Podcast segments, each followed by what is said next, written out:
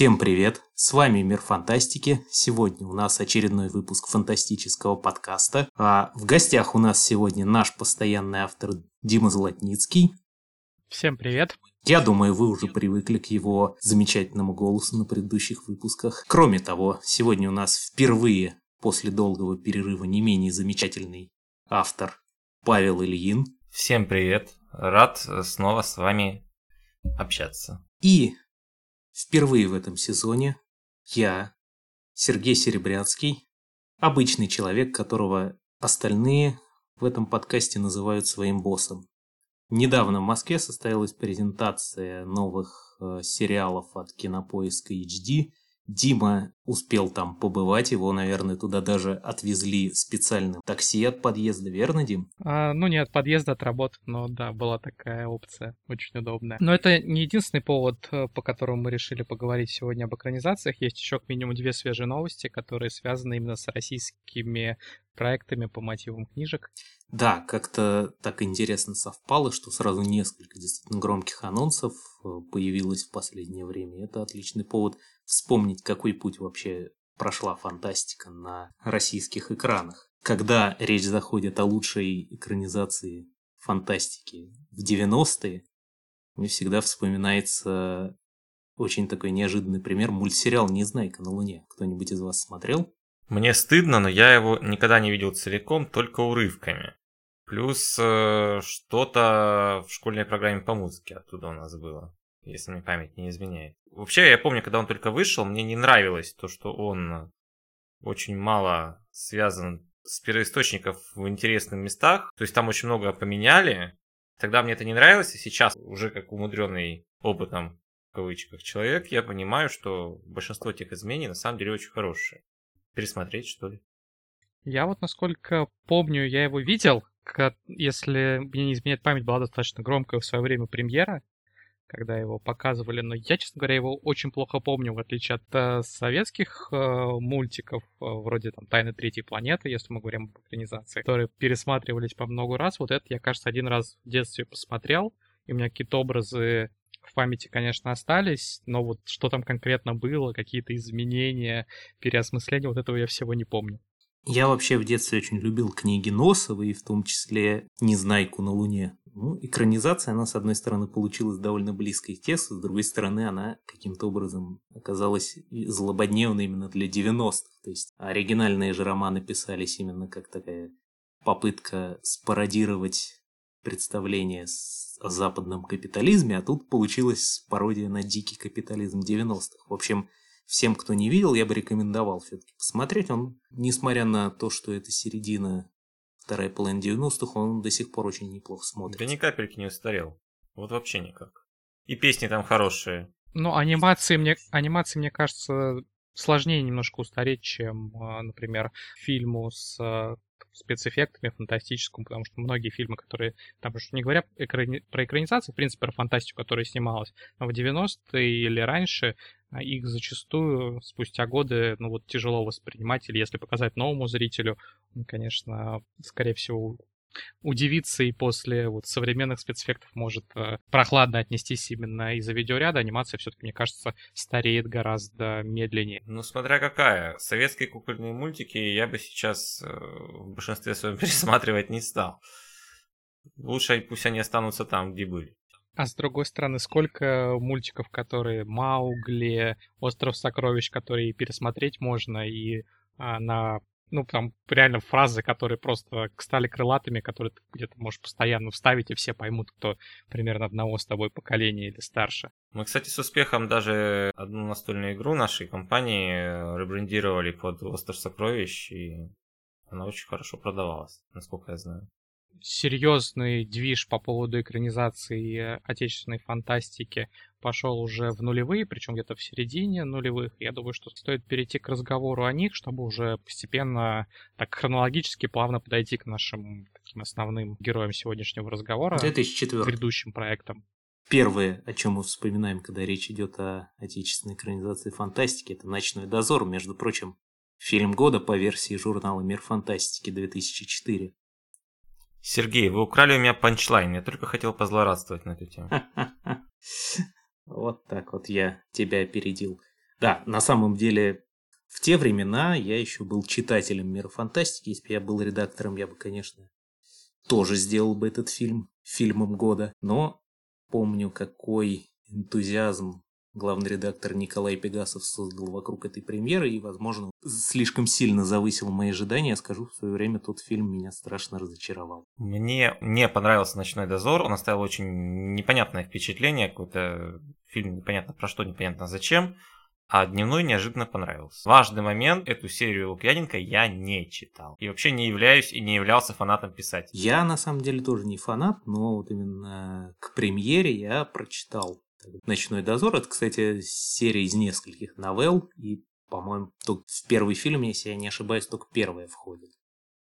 А второй очень перекореженная вторая. Да, ну там кстати, первая экранизация, она действительно довольно близкая к тексту. Для своего времени это, конечно, была действительно вещь такая неожиданная. То есть у нас в целом фантастики тогда не снимали, и фильм действительно был с претензией на такой хороший театральный блокбастер, крепкую фантастику. Ну, мне чего-то невозможно не понравилось даже нисколько как это экранизировано. Мне, не по... мне сама манера режиссуры Тимура Бекмамбетова не нравится. То есть его часто обвиняют в том, что он у него такая клиповая э, манера режиссуры. Вот, возможно, в этом состояло мое основное разочарование. Все-таки я видел «Ночной дозор» каким-то таким немного более сюжетно ориентированным. Ну, я, в отличие от вас, а, книжку ну, я не могу сказать, что я прям сильно любил, но я всегда вот, и «Ночной дозор», и «Дневной дозор», а, я их прочитал достаточно задолго до экранизации и а, относился к ним с очень большой симпатией. Я их прочитал залпом. Потом, мне кажется, ну, ему не стоило так сильно продолжать серию. Мне кажется, стоило остановиться, может быть, на этих двух или там на «Сумеречном дозоре». Ладно, это к теме не относится. В общем, я к первоисточнику относился с большой теплотой. Экранизация, не могу сказать, что на меня произвела впечатление, я тут соглашусь по поводу клиповой манеры. Мне она вот тоже запомнилась какими-то отдельными сценами, которые даже вот сейчас по прошествии больше чем 15 лет легко всплывают в памяти, там, когда Завулон перебрасывает через себя, по-моему, это был автобус. Не, это был грузовик был. Грузовик. А в другом, соответственно, фильме у него этого не получается, или жалко, что вампир могли бы подружиться. То есть там вот таких моментов, которые можно и цитировать, и вспоминать достаточно много. Но в фильме мне, конечно, не хватило истории. И если мне не изменяет память, вообще-то изначально были разговоры какие-то, как у нас было тогда модно, что выйдет э, еще расширенная сериальная версия для телеэкранов, где можно было бы больше узнать. Э, надеюсь, что я тут не ошибся. Или изначально это задумывалось как сериал. Да, но в любом случае такого в итоге не получилось, и вышли только вот два фильма. Я очень четко помню, что тогда было очень много разговоров в духе, ну, конечно, там есть те или иные недостатки, и тут могли перечислять разные люди те моменты, которые не понравились, но ночному дозору очень многое прощали э, с такой присказкой, но он же первый, ну надо же с чего-то начинать. И надо сказать, что если сравнивать со многим из того, что появилось после, а ночной дозор-то был и без скидок получше многого из того, что снималось позже. Об этом мы сейчас тоже поговорим. Мне все же кажется, что не самый плохой опыт это был. Э, если в первом фильме был такой большой странный трейлер для несуществующей компьютерной игры, то во втором наконец-то появились арки персонажей и хорошие актеры, которые разыгрались, и от него уже можно было получить удовольствие. И там даже нормальный финал был вменяемый. Ну, актеры там в целом и в первом-то были отличные. И Хабенский, и Золотухин. Первого сценария не было.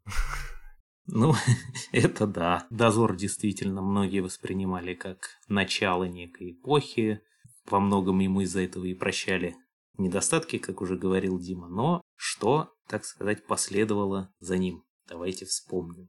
В первую очередь, конечно же, я вспоминаю фильмы, которые были на обложках мира фантастики. «Волкодав». Помните такого? О, господи. Смотря в каком смысле помню. Во время просмотра этого фильма я натурально уснул. Вот. Такое со мной случалось реально нечасто. Я не настолько как бы старый и больной еще человек, а тогда я был еще моложе и здоровее. Вот. И я реально уснул где-то вот на после часа с небольшим. А при волкодаве, внучек? Какой ты, черт возьми, старый и больной. Ты, ты младше нас с Димой. При том, что можно было снять реально хорошо, и дешево, и хорошо. Вот там не нужно было каких-то особенных спецэффектов, вот серьезно. Стоило, мне кажется, обращать внимание не на какие-то блокбастеры, а на австралийскую приключенческую фантастику, которая тогда еще, ну, Ты имеешь в виду уже, конечно, ее не снимали. Геракла и Зену? Да, Геракла, Зену, там, Вильгельмотели и так далее. Вот все вот эти сериалы. То есть у нас их любили, у нас их знали, можно было снять что-то такое, даже, может быть, легкое и наивное. Ну, кстати, это нормально было бы для Волкодава, потому что это очень, очень такой правильный персонаж, такой паладин славянский. По крайней мере, как я его понимаю. Я читал только одну книгу про него, поэтому... Да, что такой хороший парень идет, приключается там в волшебной стране, там друзья, подвиги и так далее и тому подобное. Но нет, мы получили там чуть ли очередного какого-то странного избранного, каких-то картонных э, персонажей, совершенно никакого, э, никакого актера в главной роли, что, кстати, стало трендом дальнейшей экранизации фантастики российской. Вам не кажется?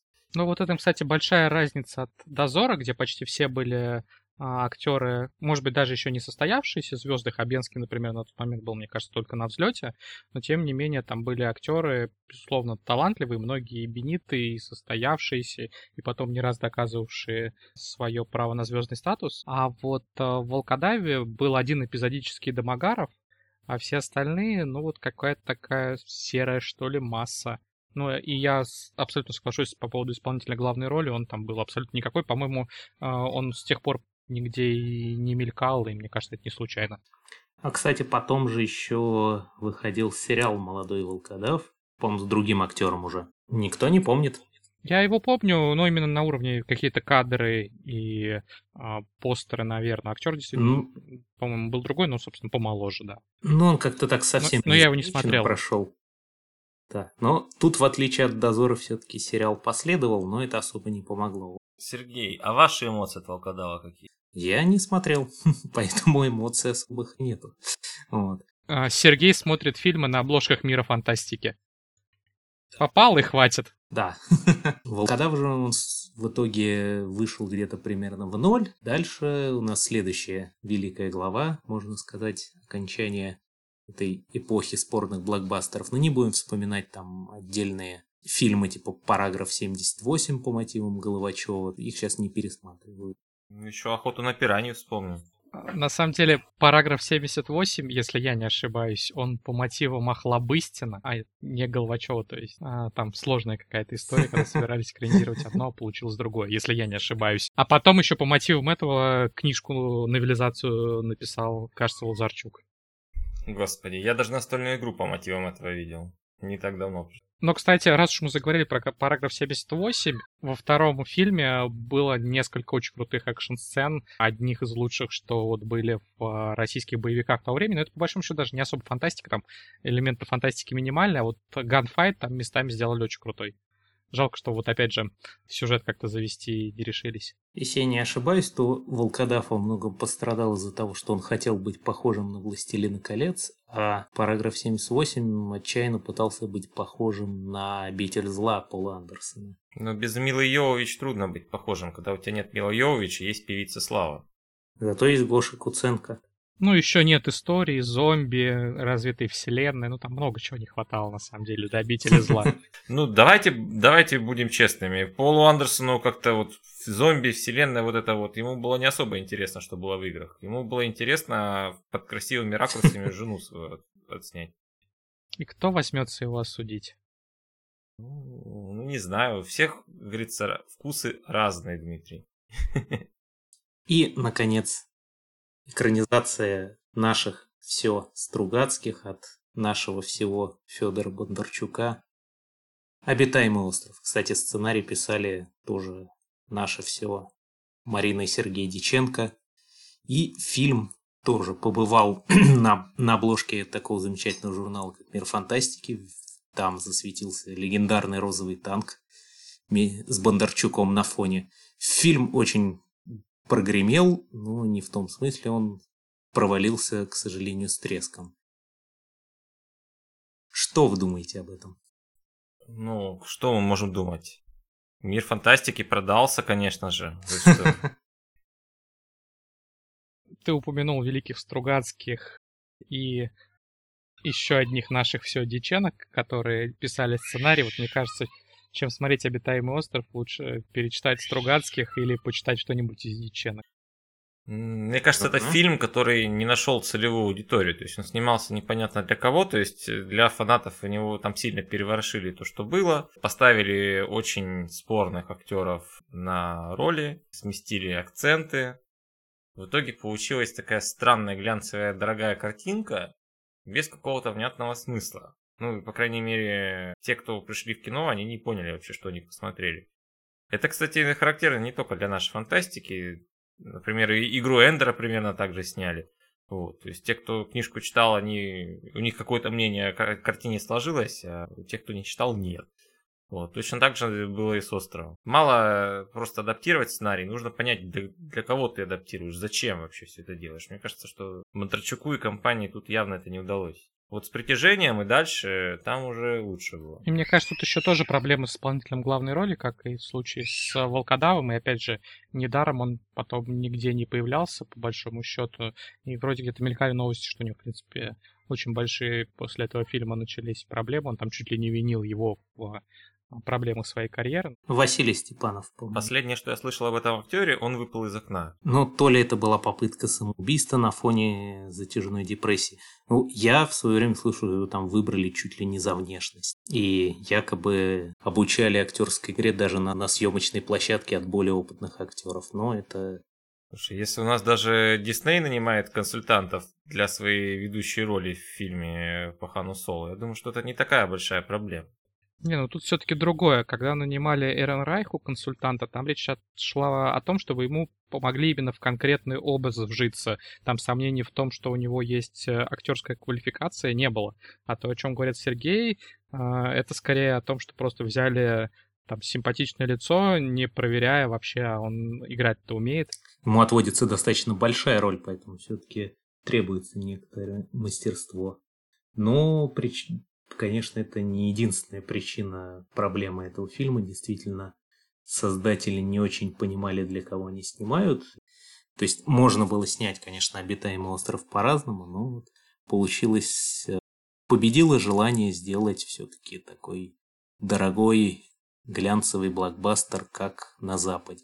Кстати, вам... Э, вот ты уже упоминал, что «Волкодав» был нашим ответом на «Властелин колец», но, по крайней мере, он позиционировался так и многими воспринимался.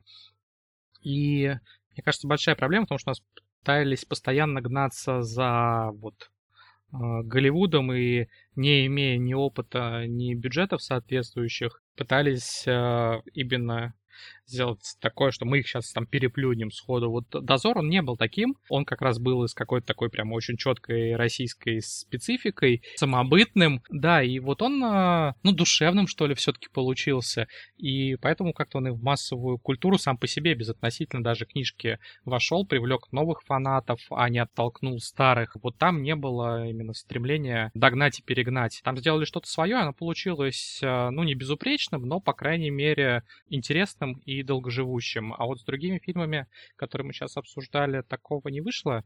И мне, кстати, кажется показательно, что вот мы уже перечислили там 3-4 примера подряд, и они все были, ну, как минимум, спорными, некоторые скорее просто неудачными. Это если Дозор дал такую надежду, и о нем говорили, что вот это начало, то после начало накапливаться уже какое-то разочарование, после чего на фантастику вообще российскую и экранизации в частности начали смотреть со скепсисом. Будем честны, в принципе, фантастика проваливается часто. Не только у нас, потому что фантастика это бюджеты. Если ты хочешь снять что-то, ну, скажем, выходящее за рамки там условной антиутопии, тебе нужно и то для антиутопии тебе нужно как-то нарядить всех какие-то рваные пальто, там показать там задние планы. Исторические драмы, например, дороже фантастики часто получаются, просто по той причине, что надо отслеживать эпоху и всех-всех одевать как надо. Это большие расходы.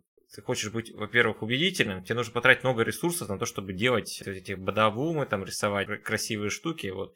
И очень легко в этом потеряться, очень легко, очень легко этим увлечься. очень легко забыть, что вообще-то за, за яркой картинкой нужен еще и сценарий, и люди зачем-то на это должны ходить.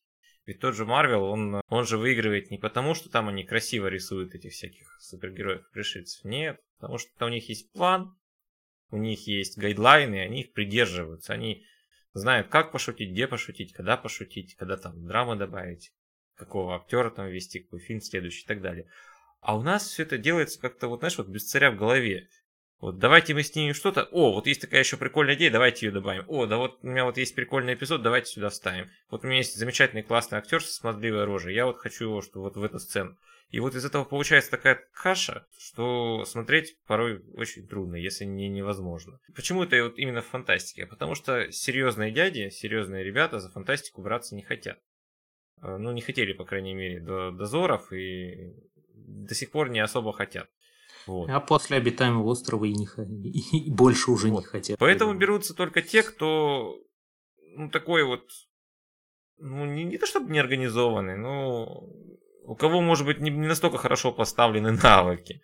Либо тот, кто хочет себе сделать имя оригинальным проектом, ну, уже из молодых. Вот у меня есть надежда, что, вот, что люди, ребята, которые вот сейчас отучились у нас на режиссеров, на актеров, на сценаристов, вот, захотят делать фантастику, потому что они читали ее э, в детстве и сейчас читают, что, и, что они сейчас смотрят современные фильмы и сериалы, и они хотят сделать такое же. И они смогут это делать, потому что у них есть нужный бэкграунд, есть нужный багаж, потому что все-таки режиссеры старой школы, а в нулевых никто не мог больше фантастику снимать, то есть подумать. Вот. Э, ну, молодых денег не было, а старые просто не знали, как ее снимать. Ну, современную фантастику. Я не говорю сейчас о том, что в Советском Союзе был. Ну, поэтому я совершенно не удивлен, что у нас так ничего после дозоров э, внятного и не было на больших экранах. Кстати, то, о чем ты говоришь, я немножко отвлекусь от фантастики, просто приведу похожий, как мне кажется, пример.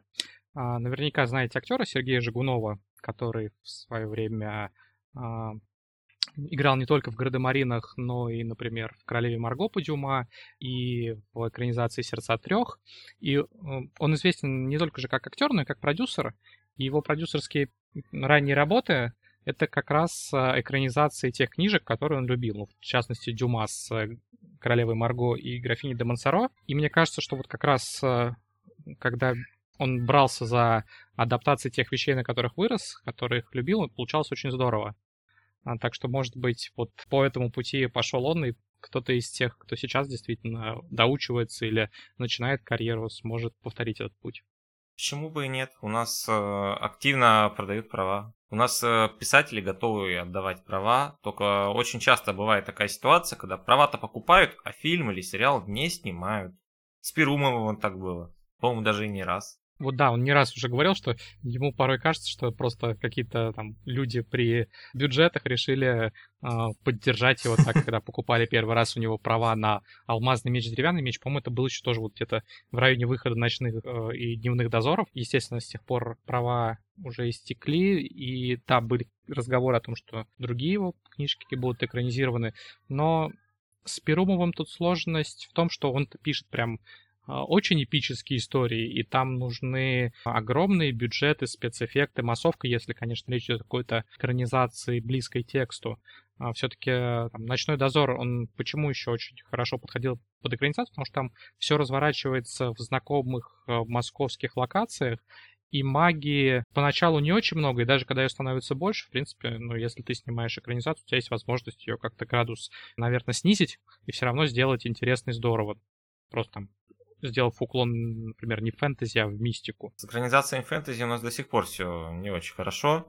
После «Властелина колец» так фильмов крутых и не было. Да, у нас была «Игра престолов» сериальная, после которой с большим лагом все начали делать, кто гораст э, свое фэнтези. Но пока... До сих пор делают многие. Пока наследников не видно.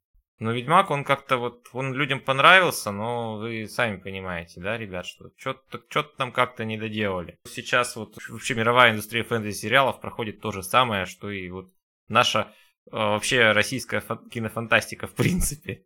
Пытается понять, а как это вообще снимать. Ну, у них есть, да, два примера, по сути, очень успешных. Это «Властелин колец» с «Хоббитами» и «Игра престолов». «Игра престолов», ее же сняли, по сути, тоже дилетант. Дилетанты, которым вдруг завезло. Ну, большие дяди им дали бюджет, они неплохих вытащили актеров, благодаря, ну, как раз э, Слушай, ну под, под дилетантами давай сразу определимся, что ты имеешь в виду конкретно двух продюсеров, Бениофа и Вайса. Да. Потому что и режиссеры, да. а, и специалисты по костюмам, и по спецэффектам, и по постановке, там-то все были профессионалами, опытными и высокого качества. Ну, про актеров... Ну, это еще как. Про актеров ты уже Я... сказал. Но у них был очень крутой первоисточник. Ну, про актеров там, насколько помню, там у них была замечательная женщина, которая как раз отвечала за кастинг. Я уже, к сожалению, забыл, как ее зовут.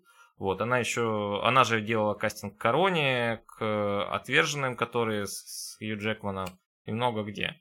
И это реально просто супер человек, находить столько талантливых актеров и актеров детей, это надо уметь. У нас просто важно, чтобы, когда вот нас начнут снимать фантастику, чтобы, пусть даже режиссер будет такой без царя в голове, но если у него будет группа поддержки из крепкого оператора, там, крепкого человека, который, там, не знаю, организует съемки и так далее, и так далее, и так далее, может получиться хорошо, даже если вот одна ножка шатается из этого стула. Вот когда мы говорили как раз о молодом поколении режиссеров, мне вспомнились э, два имени. А, во-первых, это Никита Ордынский, молодой начинающий кинодел, который сделал экранизацию, правда, не отечественной фантастики, но довольно нашумевшую экранизацию игры Papers, Please.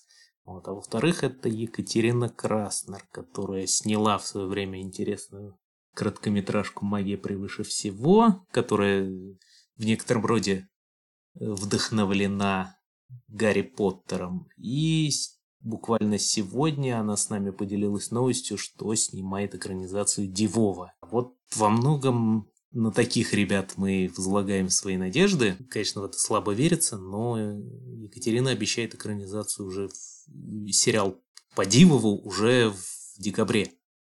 Что мы сможем посмотреть что-то что молодые режиссеры могут дать с хорошим уже бюджетом и исходным, и таким достаточно интересным исходным материалом. В смысле, съемки уже прошли, получается? Ну вот непонятно, то есть новость была о том, что сегодня сообщили, что снимают, и что увидеть можно уже в декабре. Но это надо, это надо уточнить, то есть когда съемки прошли. Вообще звучит странно, ведь там постобработка пока, пока одно, пока другое. Наверное, уже действительно последние съемки идут уже. Ну, возможно. Либо, либо они в декабре собираются показать только какие-то первые материалы. Ну, или речь идет только о пилотном ну, вот эпизоде. это больше похоже на правду. Ну, все равно пилотный эпизод тебе надо снять, смонтировать. А сейчас снимать непросто.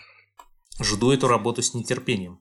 И тем не менее, э, когда я был на работе, когда я был на работе в последний раз, рядом с нашим офисом ввели съемки какого-то фильма. Может быть, про разработку настольных игр? Не сомневаюсь. Скорее про какие-нибудь дореволюционные здания, потому что мы-то в очень старом здании базируемся. Я не видел «Магию превыше всего», потому что на тот момент я вообще еще ни одной книги о Гарри Поттере не прочитал. Но вот э, экранизацию Papers, Please э, я смотрел, мне она понравилась. Мне кажется, атмосфера игры там очень хорошо подана. Там и актеры, а, даже те, которые мелькают там по несколько секунд на экране, очень хорошо вписывают в те пиксельные личика, которые вот э, в игре были. Ну, достаточно сказать, что магия превыше всего была одним из первых фильмов, которые, отечественных, которые позвали представить на Комик-кон в Сан-Диего. Прям позвали? Да. То есть они действительно представляли этот фильм на главном комик-коне планеты. Так что интересно будет, что они снимут. И тем более Олег Дивов писатель очень интересный. Очень интересно. Хотел, хотелось бы посмотреть, что на его материале получится. Вот, я именно вот эту вещь, которую собираются экранизировать, не читал, но вообще мне Дивов нравится, потому что он, он дерзкий. Он такой вот дерзкий да. и вообще не стесняется. Сейчас он уже, наверное, как-то вот, вот, судя по тому, что я позднее видел, он не то что постарел, но как-то вот немножко, может, разочаровался во всем, но те вот ранние его вещи, типа там лучшего экипажа солнечный, там, вот они, они, да, они вот прям жгут напалмом. Я вообще считаю, что это очень странно, что вот экранизируют именно вот какие-то сравнительно менее известные вещи, чем, чем те, из-за которых Дивов выбился в люди. Мне кажется, тут выбор обусловлен тем, что, возможно, просто доступно снять не с точки зрения прав, а с точки зрения возможностей. Потому что ну, лучший экипаж солнечный, он достаточно ну, я понимаю. дорогой был бы в производстве. Но ведь у него есть и другие вещи. Вот, например, вот раз уж у нас дозоры хорошо зашли, почему бы не снять ночного смотрящего? Ведь это могли бы быть наши реальные упыри. Вот на полном серьезе. Потому что книга, вот она концептуально к ним близка. Она не такая, может быть, безумная, но как бы выглядели реальные упыри, если бы их делали для, для канала НТВ. Я бы так вот это питчил, вот, если, если бы мне дали это снимать. Саундтрек с криминальной России. Ну вот, да, да, да, да, да, да. Вот, или если брать серьезные вещи, то я бы с удовольствием бы посмотрел экранизацию Выбраковки. Но это должна быть экранизация, которую одобрил бы сам писатель, потому что эту книгу очень легко понять неправильно. То есть эта книга, она рисует такую классную картинку России, из которой прогнали всех нерусских, которые там э, всех врагов народа там попрятали по лагерям, и все стало хорошо, все стало здорово. Ну, или не стало. И сама книга, она сделана в духе вот этого такого криминального романа, который у нас э, действительно как, как жанр очень популярен, но если заложить туда то двойное дно, которое э, Дивов подразумевал, то получилось бы очень хорошо. И, причем и в формате фильма, и в формате сериала, да как угодно. Вот. Можно было еще что-нибудь накрутить актуального. Не нужно никак, никаких э, спецэффектов, не нужно ни, ничего выдумывать. Это все у нас снимали, это все у нас умеют снимать. Но почему-то, видишь, беру, берутся за другие вещи. Ладно, если говорить о проектах, которые вот уже а, где-то на горизонте, из которых, кстати, материалы уже были показаны, то я, наверное, немножко расскажу о том, что показывали на недавней презентации Кинопоиска HD. Там по нашей теме, ну, по сути, было два с половиной, ну или три проекта с натяжкой. Первый из них это не экранизация, это а, мистический сериал по сюжету Глуховского, то есть там книжки нет, он просто поработал в качестве сценариста. А, Топе, честно говоря, вот впечатление показанные кадры не произвели. Ну, то есть он серый, он какой-то пытающийся, что ли, косить под дешевый ужастик, только на русской натуре, и вот он впечатление на меня не произвел. А, я не знаю, что там в плане истории будет, может быть хорошо, может быть нет, но вот картинка совершенно а, серая, причем во всех смыслах она вот и по цветокоррекции такая сероватая, ну и в смысле, что блеклая. Вот куда больше впечатления на меня произвели кадры из пищеблока по роману Иванова. Оригинальную книжку я не читал, Насколько я понимаю, тут достаточно близко к тексту перенесена история, когда в советском лагере в 80-х оказывается, что там а, часть э, учеников, возможно, и преподавателей, это вампиры. И вот то, о чем я выше говорил по поводу «Ночного дозора», где там не пытались э, угнаться за голливудскими образцами, а делали что-то свое, вот мне кажется, что у пищеблока тоже такое может получиться. Вампирская история, не для канала НТВ, а, но на таком русском, советском, ностальгическом материале а, она выглядела симпатично, и вот а, она точно заинтересовала. Из вот экранизации кинопоиска она, видимо, наиболее готовая. И, если не ошибаюсь, мы уже в следующем году сможем увидеть. Я бы на нее именно какую-то большую надежду возложил. Еще там была, как э, сами организаторы мероприятия высказали, сцена после титров. То есть после того, как закончили основную презентацию, на экране показали Бориса Акунина, который рассказал о новой экранизации его Азазеля, в котором уже выходил, я не помню, только сериал или фильм, но это было, по-моему, самая первая его экранизация. А теперь будет новая, и она будет в жанре такой альтернативной истории. Там действие будет разворачиваться в настоящем времени, но в 21 веке там все еще России правят Романовы, все еще империя, не было революции 17 года. Соответственно, это немножко другой мир. Но вот тот э, сюжет, который знают фанаты Акунина, будет перенесен в новый сеттинг, поэтому это, собственно, превращается из истории такой про детектив и э, приключение историческое в тему для мира фантастики. Я не фанат Акунина, я не знаю, насколько Азазель годится для вот именно переноса в такой а, сеттинг, но вот именно сам сеттинг точно заинтересовывает. А провокационный вопрос, Дмитрий. Стоит ли миру фантастики посвящать обложку одному из этих проектов? Ну, кстати, мне кажется, что у пищеблока должны быть классные визуалы вот с э, каким-нибудь пионером, который в галстуке с дудочкой, у, по которому, например, текла бы кровь или по губам вокруг вот этого. Я думаю, что у пищеблока должны быть классные визуалы, стильные, атмосферные. Если нас слушают создатели, я открыт к предложениям. Сергей, вы, вы работаете, я смотрю, на репутацию, да? Типа, нас же потом, нас же потом опять будут говорить, что мы что мы продажные. Ну, ладно. По-моему, никто, кроме тебя, это сегодня не говорил. Я люблю форсить мемы, Дмитрий. Мы еще живы. Еще одна совершенно неожиданная новость, свалившаяся просто как снег на голову, причем появившаяся из достаточно странного источника, то есть я смотрел это сайт не про кино, не про фантастику, это как там написано в подвале сайт для современных консервативных людей. Появилась но не просто новость, но еще и куча фотографий со съемок о том, что снимают сериал по мотивам отблесков Этерны Веры Викторовны Камши. Через некоторое время писательница подтвердила, что да, такие съемки идут. Вера Камша это такой один из, на мой взгляд, лучших фантастов в России. Это, это если кто-то не читал, то это что-то в духе Мартина и Дюмы. Ой, и пишет так же хорошо, как первый, и также много персонажей, как у, как у второго. Как у двух вместе взятых. Да. На историческом материале с интересными элементами фэнтези. И, в общем-то, это тоже автор, который для экранизации подходит, на мой взгляд, не очень, потому что это требует масштабных съемок.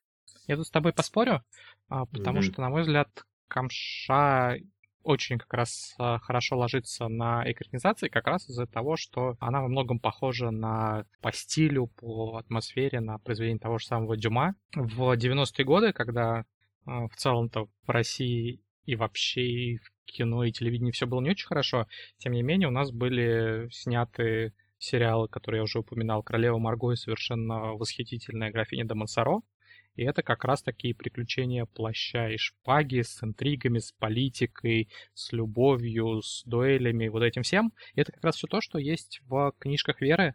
И вполне я себе представляю именно а, экранизацию в стиле почти исторического сериала. Тут речь э, идет не о кино, а сериале, насколько я понимаю. Причем авторы уже сказали, что они, по-моему, рассчитывают на 5 сезонов. А, я себе легко представляю именно вот такую экранизацию, которая вызывало бы ассоциации не столько с а, классическим эпическим фэнтези, а сколько с э, историческими приключениями, в которые просто была бы добавлена щепотка мистики, ее веры, особенно в ранних книгах цикла, не очень много. Ну и баталии у Веры их много, и они масштабные, но мы все видели, как в ранних сезонах Игры Престолов, в общем-то, позволяли авторы себе схитрить и показать э, какими-то самыми общими мазками а, глобальные битвы. Я думаю, что также могут поступить и авторы экранизации отблесков Этерны. Ну а если сериал будет успешен и бюджет будет позволять, а, либо с самого начала, либо уже в дальнейшем снимать по-настоящему какие-то масштабные битвы с огромным количеством участников, с компьютерной графикой и так далее, так далее. Но даже при этом в книжках Веры там нету драконов, нету багов, которые швыряются заклинаниями направо и налево. Даже если говорить о съемках каких-то больших битв, это были бы сражения, ну вот почти как их бы снимали для какого-нибудь исторического сериала или кино. Что, в общем, мне кажется, должно быть не обязательно дешевле, но, по крайней мере, проще с точки зрения компьютерной графики, чем вот эти всякие эпические зарубы богов, э, невероятно крутых магов, которые, например, ну, без которых сложно представить себе гипотетическую экранизацию большинства книг Перумова. Я тоже согласен с Димой. Не боишься ли ты, что получится наш ответ «Игре престолов»? Давай, я не знаю, Паша начал говорить, что он со мной согласен. Это бывает так редко, что нельзя не сказать. Вот. А потом давай к этому вопросу вернемся. Я согласен с Димой и совсем э, не готов тебя поддержать, Сергей, в этом вопросе. Снимать будет легко, потому что у нас такое умеют снимать, у нас такое даже любят смотреть, и даже массовому зрителю такой сериал будет легко продать. Другое дело, насколько хорошо он будет снят. В первой книге всего одно крупное сражение, и то его можно подать несколькими планами, даже не обязательно с большой массовкой. Насколько помню, оба главных персонажа видят э, большую часть этого сражения со стороны. А вторая книга целиком практически посвящена интригам. Там вот есть сцены с массовкой, вот, но они не связаны с битвами. Их ее будет очень легко снимать. А пока доберутся до третьей и дальше, собственно, у Веры Викторовны любовь к батальным сценам начинает где-то вот с четвертого тома явно вырисовываться. Там уже либо уже сериал закроют, либо его так будут любить, что найдут, как его снять. Ну и я тут еще добавлю, что, судя по вот этой статье, а, авторы ориентируются все-таки не только на российского зрителя, но и хотят а, продать кому-то из западных, ну, наверное, сервисов скорее, чем каналов. И это тоже открывает достаточно большие перспективы. Сейчас все, как минимум, Netflix точно регулярно закупает а, зарубежные, в том числе и российские проекты. И если, соответственно, будет успешный сериал, снятый в России, который зашел на Западе, а не только у нас, это, конечно, ну, расширяет перспективы в плане масштабных сцен для более поздних сезонов. Что Netflix официально сейчас пришел в Россию, что вполне это твой сценарий кажется похожим. А если там еще начнется конкуренция между кинопоиском и Netflix, грубо говоря, за то, кому продать сериал, то это, конечно, выиграют от этого зрители. Вот. Я сомневаюсь, что между этими двумя сервисами будет большая конкуренция. Э, Netflix только-только начал набирать отечественные проекты. Аудитория сервиса откровенно разная. Netflix, Netflix смотрят те, кто хочет смотреть зарубежные шоу на языке оригинала. Кинопоиск смотрят те, кто хочет смотреть дубляже и, ну, в том числе те, кто смотрит современные российские шоу, среди которых уже появляются хорошие. Да, они конкурируют, но не так активно, как, например, ну, какой-нибудь Кинопоиск и кто там у нас, Окко есть, кто еще. Иви. Иви. Амедиа, да. Ну, с Амедиа, по-моему, Кинопоиск не конкурируют, они же партнеры. Я не сильно просто в курсе, кто там кому друг враг. Я про то, что сейчас все у нас только появилось и будет расти, и это здорово. Камша, отблески Этерны, это где-то век 17-18. У нас э, это все нужно снимать в каких-то старинных зданиях, дворцах, которые у нас, слава богу, есть по всей стране. Э, идеально подойдет для съемок Петербург. Там, насколько помню, в городе, в столице Талига, там есть река, есть мосты через нее. Вот, вообще легко. И много тоже старинных зданий. Если нужно вырваться куда южнее, вот у нас есть наш Крым, где снимали, отродясь, э, как вот, как вот открыли Крым, так и снимали там кино в Советском Союзе. Вот. Что у нас есть еще вот в первых э, томах? У нас э, есть Саграна, которая, которая как бы Кавказ. Но вот легко где-нибудь ближе к Сачам можно найти подходящие виды. Одна из причин, по которой мне очень нравится цикл Веры Викторовны, тем, что она, э, когда вводит какие-то страны, каких-то персонажей, она очень часто отсылает нас к культурам, которые не очень часто попадают в мейнстримную фантастику, мейнстримную литературу. То есть какие-нибудь алатцы, это то ли болгары, то ли венгры, то ли сербы. Сагран это вот как раз тот же Кавказ, там есть у нее и прям отдельные народы, которые там кто-то немцы, кто-то голландцы, кто-то вот э, всего понемногу, короче. И не, не, все, не все то а, англосаксонское, не, не, не пойми что, что, к чему мы привыкли. Белые цисгендерные это, кстати, было и в первом а, цикле Веры, в Хрониках Арца, я не знаю, читали Читал. или нет. Но там, там, если основной конфликт навеян а, войнами Алой и Белой Розы, и тоже есть достаточно четкие аналогии, где там Англия, где Франция, но при всем при том там есть и мусульманский мир, и есть э, государство, которое достаточно четко списано, ну, отчасти списано с Украины, с Польши, ну вот. Фронтера, мне кажется, такая. С, реч... с, ре... с Речи Посполитой. Фронтера, мне кажется, это скорее правобережная ну, я Украина. Про я... А, про Таяну? Я про Таяну. Ну, да. ну, может быть, кстати. Но там, мне кажется, очень мало было уделено внимания вот этой вот их э, системе власти. Ну, я пока не почувствовал, что это прям Восточная Европа, но она определенно, да, с нее списала. Я просто хотел сравнить вот с тем же Ведьмаком, да, с книгами. Вот смотрите, вот у нас Ведьмак позиционируется как славянская фэнтези. У нас уже Леонид написал э, мой же целую статью, почему Ведьмак не славянская фэнтези. Ну вот так, так вот, а у Камши у нее вот этих вот элементов около славянских на самом деле гораздо больше, чем у пана Сапковского, если бы если глубже копнуть, чем какие-то вот такие самые простые очевидные вещи. И это здорово. И мне, кстати, кажется, что это как раз э, может сыграть и на ту же самую западную аудиторию, которой принесет приключения плаща и шпаги, но в относительно незнакомом, свежем для них сеттинге с интересными декорациями, интересными ситуациями, непривычными вот по истории англосаксонской. В отблесках Этерны а, помимо прочих достоинств, есть действительно интересная и оригинальная система, ну даже не магии, а вот мистических сил, назовем, назовем ее так, да. То есть там она очень привязана к происхождению, очень привязана к крови, но при этом нет речи о каком-то там расизме, да. То есть это скорее вот э, стихийная сила, которая периодически проявляется в определенных людях и изменяет этих людей. Как правило, в хорошую сторону, но есть у нас интересное исключение. Вот. И это все когда-то было хорошо известно, но теперь забыто, осталось э, в виде народных примет, заговоров, э, каких-то баек. И правда из этого не все. И вот эту всю историю очень интересно по крупицам, по крупицам из первых книг доставать. Сейчас уже понятно, уже многие люди выписали прям чуть ли не, не алгоритмы работы всех этих мистических сил. Но для того, кто читает эти книги впервые, для того, кто будет смотреть этот сериал, это может быть настоящим открытием. Потому что здесь вот мне хочется сравнить ее книги не с фэнтези традиционным, а скорее вот, не знаю, с Гоголем, например, да, вот как, как вот у нее так, такая же вот э, мистика, такая вот магия, такой же суеверный люд. Вот, это может быть очень интересно. А, и, конечно же, главное, чтобы этот... Мы желаем успеха этому сериалу, но, конечно, главное, чтобы его не постигла судьба «Игры престолов», потому что не, не нулевая вероятность, что сериал закончится раньше, чем будет дописан цикл. Я, собственно, в 2004 году не начал его читать именно по той причине, что дождусь-ка я окончания, вот до сих пор жду. Причем, в отличие от «Игры престолов», где следующая книга уже не выходит порядка, сколько там, 8 лет, то в случае с отблесками интерны последняя книга выходит, но она оказывается не последняя. Я насчитал уже 10 предпоследних книг. Так что будем надеяться, что все-таки книга завершится к тому моменту. И что сериал проживет. Я читал цикл этот в ангоинге. Вот если Арцию я прочитал уже, когда она вышла вся, то Этерну я читал как она, раз... кстати, по... не вышла вся. Ну, вся та, что вышла. Вот то Этерну я читал уже, вот как книжка выходит, я читаю, книжка выходит, я читаю.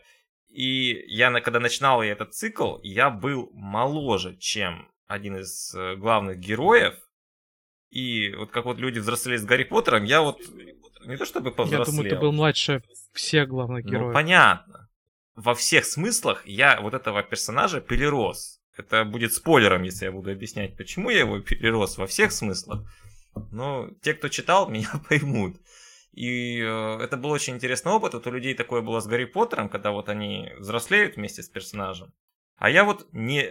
А вот персонаж со мной вместе не взрослел. Это тоже был очень здоровский опыт. Когда вот ты читаешь книгу, ты сначала воспринимаешь его, вот, вживаешься в персонажа, как бы тебе он даже в какой-то степени нравится, а потом, когда ты уже смотришь с, высоты прожитого опыта на то, что он делает, вот ты думаешь, как так? Вот я такой классный, персонаж такой не классный. Ну, возвращаясь к теме каких-то ожиданий от э, проекта, я бы сказал, что ну, мы вроде согласились, что с точки зрения там технической и операторской и локационной цикл вполне подходит для экранизации. Ладно, вы меня убедили. А, вот, мне кажется, что тут есть две еще очень важные составляющие. Одна это сценарий, но я так понимаю, что вот Вера доверила проект э, людям, которые ну, фататы его, что ли, или, по крайней мере, очень горят этой идеей. Есть шанс, что они будут снимать не в стиле художник так видит и просто переиначивать все подряд, а сделают именно достаточно близкую, как минимум по духу, а в идеале в плане буквы, а, адаптацию. Ну и, конечно, очень важно, что будет с актерами, потому что в Картиане очень много ярких колоритных персонажей, которых Вера очень здорово прописала, но их надо еще суметь на достойном уровне сыграть. А некоторых из них, я думаю, что будет очень тяжело, и речь даже не только о Рок Алве, вот тот персонаж, о котором Паша говорил, он, в общем-то, весьма глубокий и, ну, скажем так, не такой, оказывается, кем его поначалу почти все, наверное, воспринимают, и это тоже очень непросто, я думаю, будет а, изобразить на экране. Тем более, что актер нужен молодой, моложе, чем Паш. Да ладно, мне часто дают меньше, чем на самом деле я выгляжу. Да, если нас слушают создатели сериалов, возьмите Пашу. Я не против. Он перерос этого персонажа. Надо. Тогда возьмите его на э, человека, который подбирает локации. Я был бы не против, если бы меня взяли. Ну, на кого я там, наверное, пойду? Буду похожим. Вот ты бы, кстати, мне кажется, смог бы сыграть...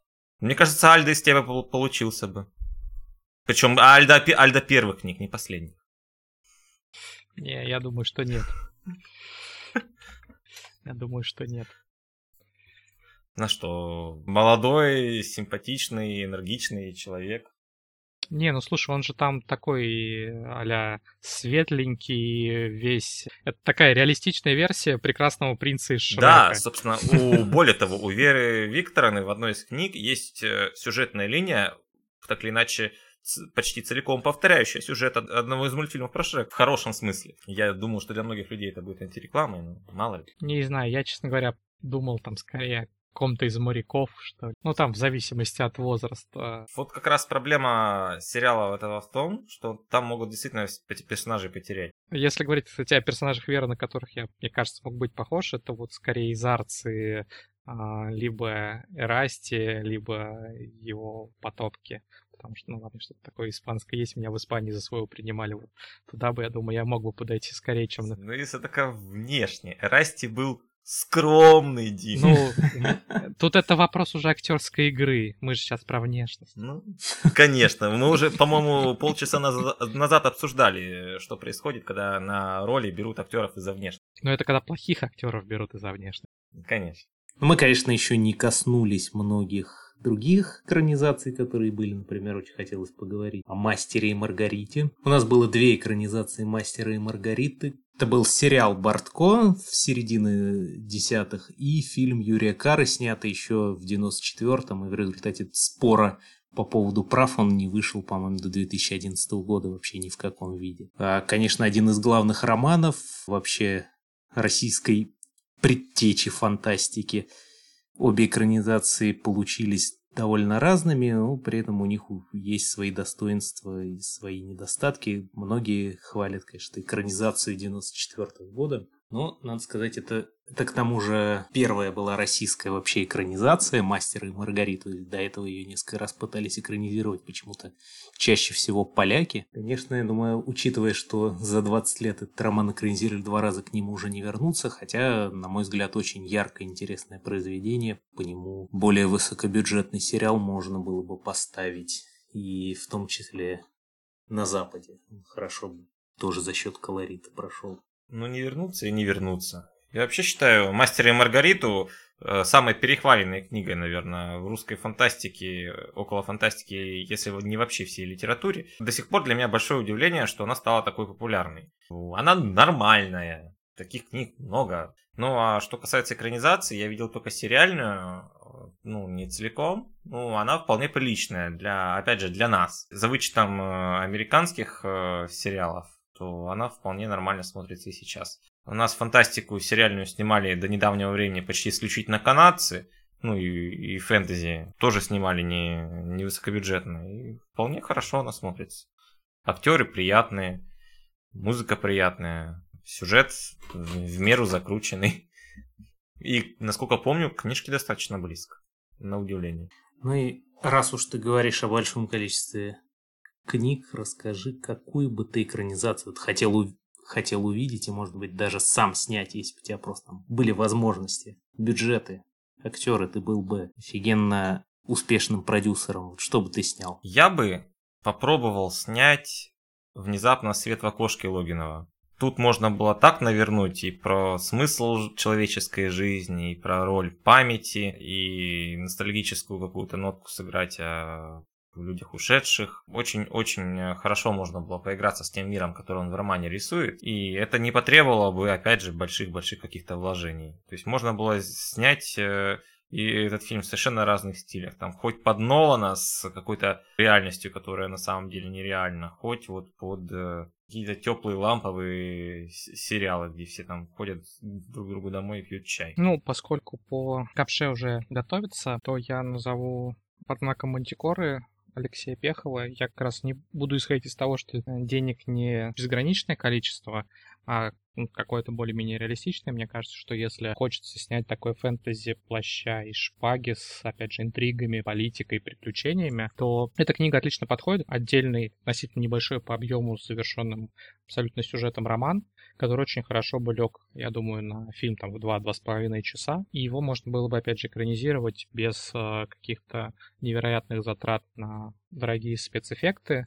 Костюмная, приключенческое кино с небольшой долей магии сверхъестественного, мне кажется, очень хорошо бы смотрелось на экране. В принципе, это можно по отношению ко многим книжкам, если не ко всем Алексея, э, отнести, но другие книги были бы, э, мне кажется, гораздо более дороги в производстве. Что вот реалистично я бы начал с этого. Сергей, а вы бы что хотели снять? А, ну, если брать отечественную фантастику, то меня очень удивляет, почему до сих пор это не делали. Я бы сделал бы какой-нибудь ситком-мюзикл в духе Голованта по мотивам книг Андрея Белянина. Потому что он довольно доступный, он по-хорошему смешной, там достаточно много узнаваемых российскому зрителю образов, и я думаю, он тоже не очень бы дорого стоил, а, но в то же время не смотрелся бы дешевым. Можно было там представить что-нибудь типа э, советских киносказок, но при этом вот с, с таким голованtovским ю зажигательными песнями. Что-нибудь в духе чародеев, что-нибудь такое? Вообще Белянин, конечно, экрани... мне кажется, экранизации были бы успешными вот даже при текущих возможностях. Ну, мне кажется, в принципе, если фантазировать в российской фантастике немало вещей, которые вполне могли бы превратиться в хорошие сериалы или фильмы, поэтому мне кажется, хорошим итогом нашей беседы может быть такое заключение, что мы надеемся, что сейчас наступит новый этап, после которого будет новая волна экранизации, экранизации уже достойных и ярких. И те произведения, о которых мы говорили, и те, о которых еще не упомянули, получат шансы на то, чтобы добраться еще и до зрителей. И что надежды, которые мы в свое время возлагали на ночной дозор, скажем так, оправдаются вот с экранизацией, например, Этерны. Я как человек, который смотрит очень много сериалов, э, признаю сейчас, мне стыдно, но я не смотрю российское от слова вообще. Хотя я уже знаю, что есть хорошее. Просто, ну, культура наша съемки пока меня еще ни разу не радовала. Но сериал по отблескам Этерны я посмотрю обязательно, даже если он мне будет в начале очень долго не нравиться. А, мне и Игра престолов сначала нравилась, ну, не целиком, признаемся честно. У меня были свои представления о том, как должен выглядеть там Джон Сноу и некоторые другие персонажи. Но этот сериал буквально за несколько эпизодов доказал, что он хороший. И я надеюсь, что с нашим сериалом будет так же. Хотя по понятным причинам надежда на это меньше. Ну что ж, спасибо всем, что поделились своими надеждами. Будем ждать, тем более премьера уже скоро. В 2021 году обещают сезон, возможно, до конца года мы увидим пилот. Ну, а пока мы ждем, у нас много несмотренных сериалов по зарубежной фантастике. И, кстати, в следующем году их тоже ожидается огромное количество. Я думаю, мы о них еще поговорим. Ну что, Дима, Паш, спасибо, что провели этот чудесный вечер в компании такого прекрасного собеседника, как я. И я надеюсь, что и мы еще не раз увидимся в фантастическом подкасте, а вам спасибо, что слушали нас. Спасибо всем нашим слушателям и до новых встреч. Пока. Всем пока. Хороших вам сериалов, впечатлений и просто хорошего настроения. Пока.